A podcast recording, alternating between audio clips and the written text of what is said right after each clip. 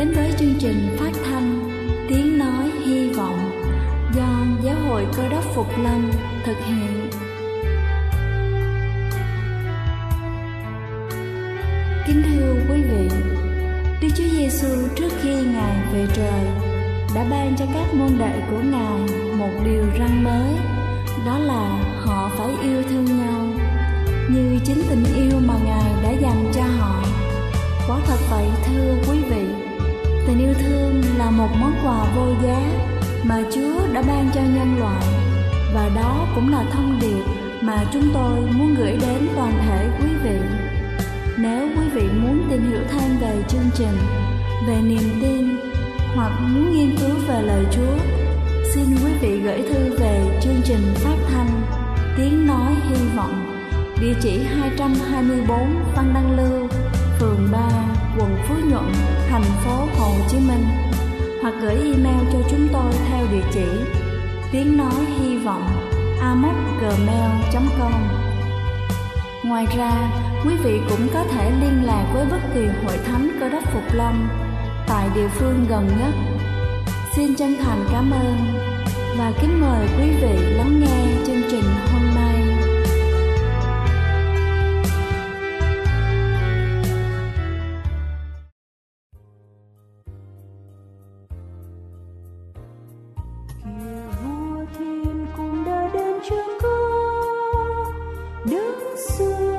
đã mang thập từ kêu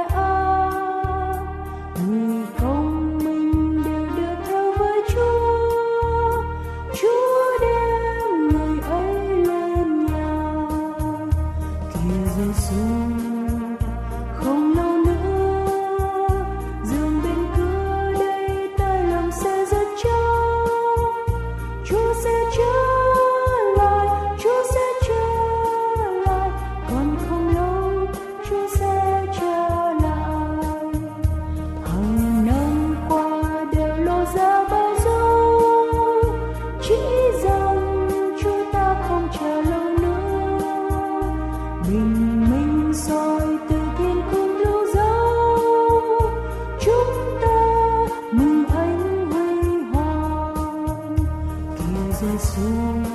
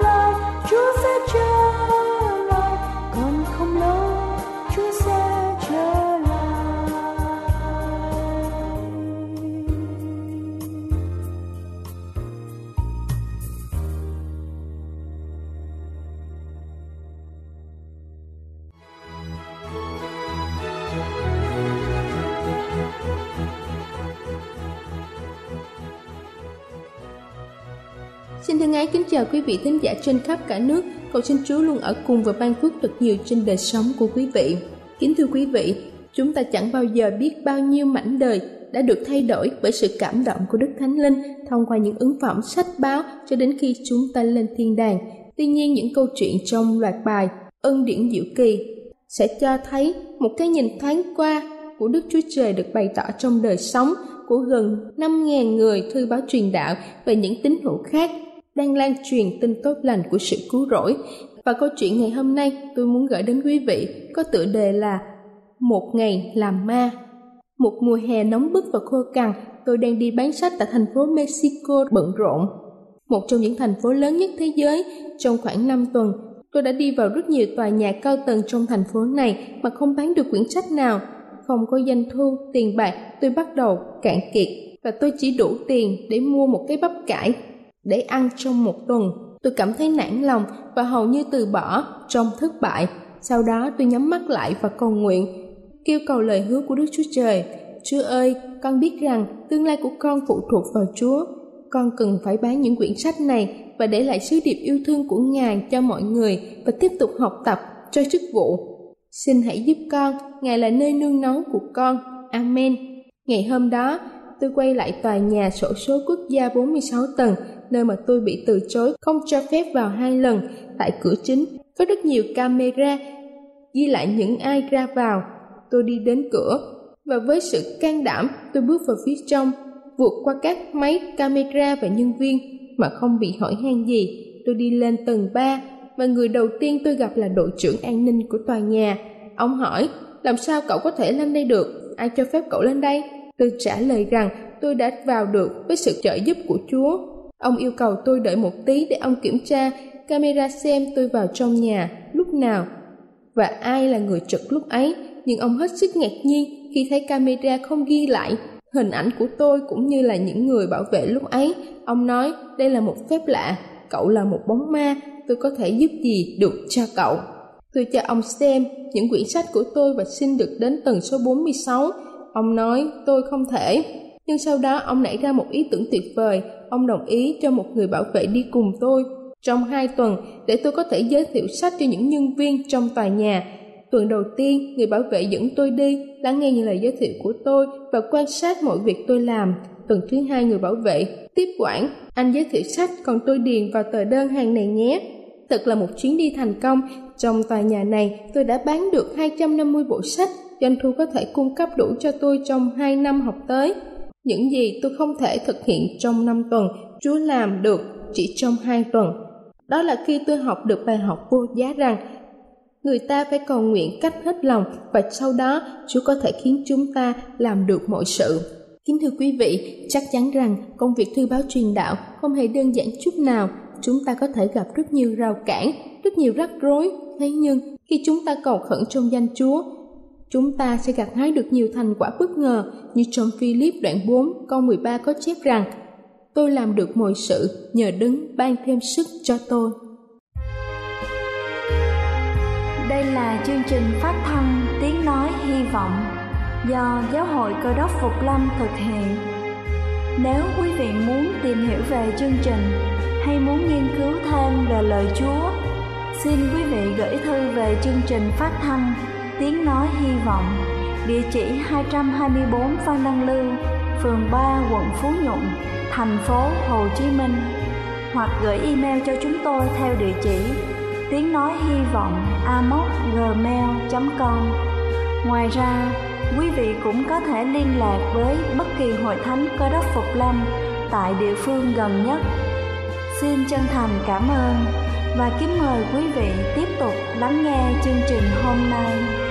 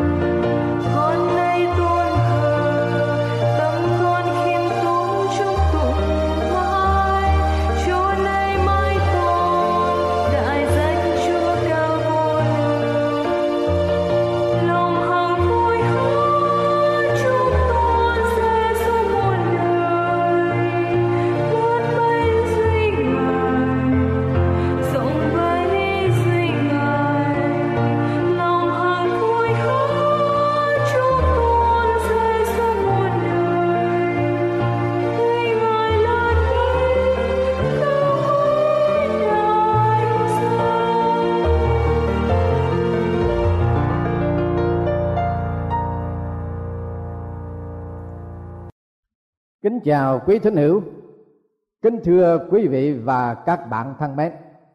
Đề tài mà chúng tôi thảo luận cùng quý vị hôm nay là được làm con nuôi. Xin quý vị cùng tôi chúng ta lắng nghe lời của Chúa phán dạy trong Thánh Kinh Tăng Ước. Bởi sự thương yêu của Ngài đã định trước cho chúng ta được trở nên con nuôi của Ngài bởi Đức Chúa Giêsu Christ theo ý tốt của Ngài để khen ngợi sự vinh hiển của ân điển Ngài đã ban cho chúng ta cách nhân không trong con yêu dấu của Ngài. Kính thưa quý vị, một gia đình họ mang tên họ là Carter có một đứa con nuôi 11 tuổi tên là Jeremy. Từ khi em Jeremy còn là một em bé thì em đã bị bỏ rơi và được chăm sóc nuôi dưỡng tại foster homes. Trong thời gian nuôi nắng tại foster homes, em Jeremy chỉ được gặp mẹ ruột của em có ba lần mà thôi. Và trong ba lần này, mẹ em đến để ra tòa làm giấy tờ cho em ở foster home được hợp lệ đến ngày em được đúng 11 tuổi là ngày vui sướng nhất ở trong đời của em vì em được làm con nuôi trong gia đình mang tên là Carter. Bà Rachel Carter là một cô giáo đã dạy trong trường tiểu học, dạy học sinh lớp 4. Khi em Jeremy lần đầu tiên đi học bà rất lấy làm cảm động và thương xót vì biết Jeremy không có cha mẹ. Và khi gặp bà giáo ở trong lớp, em Jeremy tự giới thiệu những lời như vậy. Tôi là Jeremy và tôi không có một gia đình. Tôi sẽ không bao giờ có, bởi vì tôi quá lớn, nên không có một ai thương xót tôi sau khi nghe những lời này, lòng của bà carter rất là thương xót, tội nghiệp cho em jeremy vô cùng. Và bà quyết định nhận em làm con nuôi. Mặc dầu bà đã có ba đứa con gái trong nhà rồi. Vào cuối năm học, mọi thủ tục đã được hoàn tất và cuối cùng em jeremy được làm con nuôi của gia đình họ Carter. Em Jeremy đã tuyên bố với người hiệu trưởng một cách hãnh diện rằng, khi tôi bắt đầu đến trường học, tôi không có ai hết bây giờ thì tôi có cả một gia đình gia đình Carter thưa quý vị và các bạn, trong thánh kinh tăng ước thánh đồ Phaolô muốn dùng cách để diễn tả đối với những tín nhân cơ đốc tại hội thánh Epheso với một ý nghĩa là họ thuộc về Đức Chúa Trời bởi Đức Chúa Giêsu cứu thế. Và cái lời mà ông chọn để viết ra là, con nuôi, chúng ta được làm con nuôi của Đức Chúa Trời bởi Đức Chúa Giêsu Christ. Khi chúng ta đã không có ai cả, bây giờ chúng ta là con cái của đức chúa trời, đại gia đình của đức chúa trời. Quý vị đã là một phần tử trong đại gia đình của đức chúa trời chưa? Nếu chúng ta muốn trở thành phần tử trong đại gia đình của đức chúa trời, thì chúng ta sẽ được đức chúa trời nhận làm con nuôi của ngài qua đức chúa giêsu là đấng cứu thế. Thưa quý vị, bà Debbie Moon là một cô giáo dạy lớp nhất trong trường tiểu học. Khi trong lớp của bà đang thảo luận về một tấm hình của gia đình, một em học sinh ở trong lớp, một em bé trai trong tấm hình có màu tóc khác hơn những thành viên khác ở trong gia đình. Xem hình thấy như vậy, một em học sinh trong lớp nói, chắc em bé trai đó là con nuôi của gia đình này. Một em nữ học sinh tên là Jocelyn J. Bảo rằng, tôi biết tất cả về con nuôi, vì tôi là đứa con nuôi. Một em học sinh khác hỏi, con nuôi có nghĩa gì? Em Jocelyn đáp rằng, con nuôi tức là được trưởng thành trong con tim của bà mẹ, thay vì được lớn lên trong bụng của bà mẹ vâng con nuôi là được trưởng thành trong con tim của một bà mẹ. Vâng thưa quý vị và các bạn, được làm con nuôi tức là được trưởng thành trong một con tim của một người đàn bà có lòng thương xót. Chúng ta được trưởng thành trong tình thương của đức chúa trời. Bởi con tim của ngài mà chúng ta được ngài chăm sóc và nhận chúng ta làm con nuôi của ngài. Qua đức chúa giêsu là đáng cứu thế. Đó là cách để giải thích trường hợp của chúng ta làm con nuôi của chúa. Đức chúa trời đã chọn chúng ta làm con của ngài. Thánh đồ phaolô dùng từ con nuôi năm lần ở trong các thư mà ông đã viết. Còn trong thánh kinh cựu ước thì không có nói đến một lần nào cả. Nó cũng không phải là một quan niệm của người do thái cái từ con nuôi là một cái quan niệm của người la mã. Thánh phaolô là một công dân la mã. Ông rất quen thuộc với quan niệm làm con nuôi. Trong thế giới của người la mã, sự làm con nuôi được bảo đảm hợp pháp khi một gia đình nhận một người trẻ nào vào trong gia đình mà không phải là con của mình đẻ ra. Mục đích về con nuôi là cho phép người làm con nuôi được hợp lệ để được trưởng thành trong gia đình đó và đồng thời được thừa hưởng những gì mà quyền lợi của gia đình có. Một người được làm con nuôi là được đối xử với tất cả những đặc ăn của một đứa con ở trong gia đình. Thánh đồ phaolô muốn nói lên những gì mà đức chúa trời đã làm cho chúng ta trong đức chúa giêsu cứu thế đức chúa giêsu cứu thế đã khoác trên chúng ta cái áo trắng tiêu biểu cho sự công bình và nhận chúng ta làm con trai, con gái của đức chúa trời và cho chúng ta hưởng cơ nghiệp vinh hiển của đức chúa trời. Đó là một lời chứng lạ lùng. Chúng ta hãy lắng động tâm hồn để nghe lời của chúa phán dạy trong thánh kinh tăng ước rằng, ngợi khen đức chúa trời cha đức chúa giêsu christ chúng ta, ngài đã xuống phước cho chúng ta trong đấng christ, đủ mọi thứ phước thiên liêng ở các nơi trên trời. Trước khi sáng thế, ngài đã chọn chúng ta trong đấng christ, đặng làm nên thánh không chỗ trách được trước mặt đức chúa trời. Bởi sự thương yêu của ngài đã định trước cho chúng ta được trở nên con nuôi của ngài bởi đức chúa giêsu christ theo ý tốt của ngài. Để làm gì? Để ngợi khen sự vinh hiển ăn điển ngài đã ban cho chúng ta cách nhưng không trong con yêu dấu của ngài. Những lời lẽ trên đây nó có giống như một người đang ngồi tù cảm thấy buồn rầu cho chính mình chăng?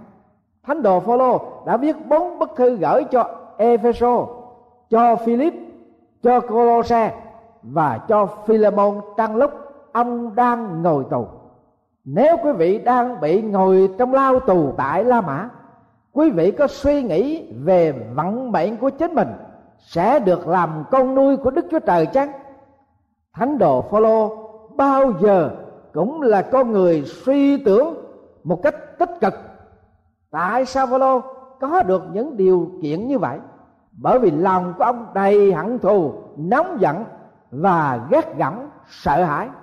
Nhưng bây giờ, ông đã đầy dẫy tình thương, niềm vui và đức tin. Tay chân của ông giàu bị xiềng xích, song lòng của ông tự do, tâm trí của ông thanh thản, và tâm thần của ông được thoải mái trong đức chúa giêsu cứu thế. Cho nên, cái vinh dự được làm con nuôi của đức chúa trời trong đức chúa giêsu christ là một điều khoái cảm nhất là một điều quan trọng nhất, là một điều mà thánh đồ Phaolô chú ý nhất. Không chỉ những cho ông mà thôi, mà ông viết những lời này để có thể khuyến khích những con cái của Chúa, các hội thánh tại thời đại của ông và cho chúng ta ngày hôm nay. Có một câu chuyện ngụ ngôn về con ếch cái sinh vang thằng Zenith để biến nó thành một công chúa vị thần búng một ngón tay và con ấy gái, lập tức trở thành một công chúa rất là sang trọng. Sau đó công chúa cùng với thằng Janet đi vào nhà hàng ăn bữa. Công chúa rất lấy làm xúc cảm vì được tiếp đãi như những người ở trong hoàng gia. Tuy nhiên, cô không tìm thấy được một món ăn nào trong thực đơn mà cô thích cả cho nên công chúa hỏi thằng Zenith rằng, cô có thể kêu một món ăn cô thích không? Thằng Zenith đáp, dĩ nhiên là được rồi. Công chúa rất vui mừng, quay sang người hầu bàn và gọi rằng, tôi muốn một dĩa rùi lớn. Thưa quý vị, xét về hình thức thì thật là rõ ràng, cô là một công chúa trẻ đẹp ở bên ngoài, nhưng bên trong của cô cô vẫn là một con ếch mà thôi. Thánh đồ phaolô, không phải là một con ếch giả tạo. Bên ngoài ra vẻ là người theo chúa, nhưng ông là một người hoàn toàn thật từ bên ngoài và lẫn bên trong đều được đổi mới. Từ cái chỗ mà ông gác gỏng đạo của chúa và những người truyền giảng đạo của chúa ông lấy cái quyền hạn của ông để mà bắt bớ họ, bỏ tù họ. Và khi ông đã được chúa hiện ra phán bảo cùng ông, kêu gọi ông, và ông đã được thay đổi từ bên trong lẫn bên ngoài của ông.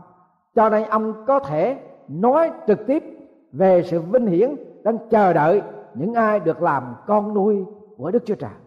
Bởi sự yêu dấu của ngài đã định trước cho chúng ta được trở nên con nuôi của ngài bởi đức chúa giêsu christ, theo ý tốt của ngài, để khen ngợi sự vinh hiển của ân điển ngài, đã ban cho chúng ta cách nhân không trong con yêu dấu của ngài. Vào năm 1981 Jimmy Gibson đã quyết định tin Chúa làm con dân của ngài. Điều này có lẽ dường như không phải là một việc lớn lao đối với ông nhưng có điều là lúc này ông đang làm một quyết định khi ông đang ở tù Jeremy Gibson đang là một tù nhân ở trong khám Mark Giblian ở tại Ireland. Gibson là một người cải chánh giáo chống lại Thiên Chúa giáo trong một cuộc tấn công khủng bố tôn giáo. Jimmy Gibson biết rằng đời sống mới của anh ở trong Đức Chúa Giêsu có một ý nghĩa lớn lao rằng anh sẽ không còn sự ganh ghét những người bên Thiên Chúa giáo nữa.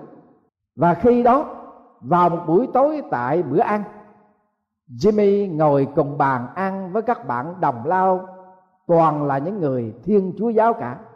Jimmy ngồi kế bên người đồng lao là Liam Maklowski và nói với người rằng anh bạn ơi tôi muốn kể cho anh bạn nghe về Chúa Giêsu. Lúc anh cắt tiếng nói như vậy, nguyên cả cái phòng ăn mọi người đều thinh lặng để lắng nghe Jimmy Gibson nói về đức tin của anh đã có trong Đức Chúa Giêsu cứu thế. Điều này đã gây nên một ảnh hưởng rất sâu đậm ở trong mọi người. Vì trước đây, họ là những kẻ thù, nhưng bây giờ họ lại được hòa thuận thân mật với nhau. Trước đây, hai người là kẻ thù không đội trời chung, mà bây giờ họ gọi nhau là anh em, là bạn hữu. Thưa quý vị, đó là quyền phép của phúc âm. Người ta không thể tìm hy vọng bất cứ nơi nào khác. Ngoại trừ trong đức chúa giêsu cứu thế. Người ta cảm thấy không có tình thương không có giá trị, không xứng đáng, thì người ta tìm được, khám phá được khi họ làm con cái của chúa, thừa hưởng sự sống đời đời, giàu cho chúng ta ở trong trạng huống nào.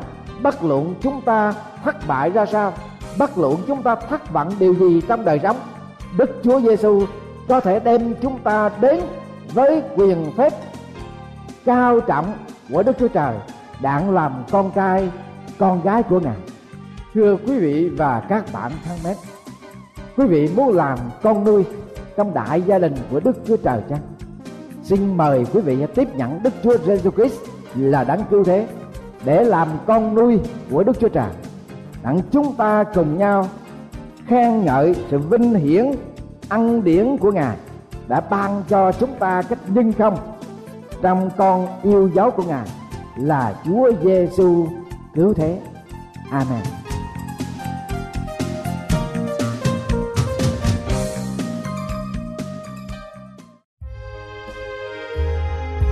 Đây là chương trình phát thanh Tiếng Nói Hy Vọng do Giáo hội Cơ đốc Phục Lâm thực hiện. Nếu quý vị muốn tìm hiểu về chương trình hay muốn nghiên cứu thêm về lời Chúa, xin mời quý vị gửi thư về chương trình phát thanh Tiếng Nói Hy Vọng, địa chỉ 224 Văn Đăng Lưu, phường 3, quận Phú Nhuận, thành phố Hồ Chí Minh hoặc gửi email cho chúng tôi theo địa chỉ tiếng nói hy vọng amos@gmail.com Ngoài ra, quý vị cũng có thể liên lạc với bất kỳ hội thánh cơ đốc phục lâm tại địa phương gần nhất. Xin chân thành cảm ơn và hẹn gặp lại quý vị trong chương trình lần sau.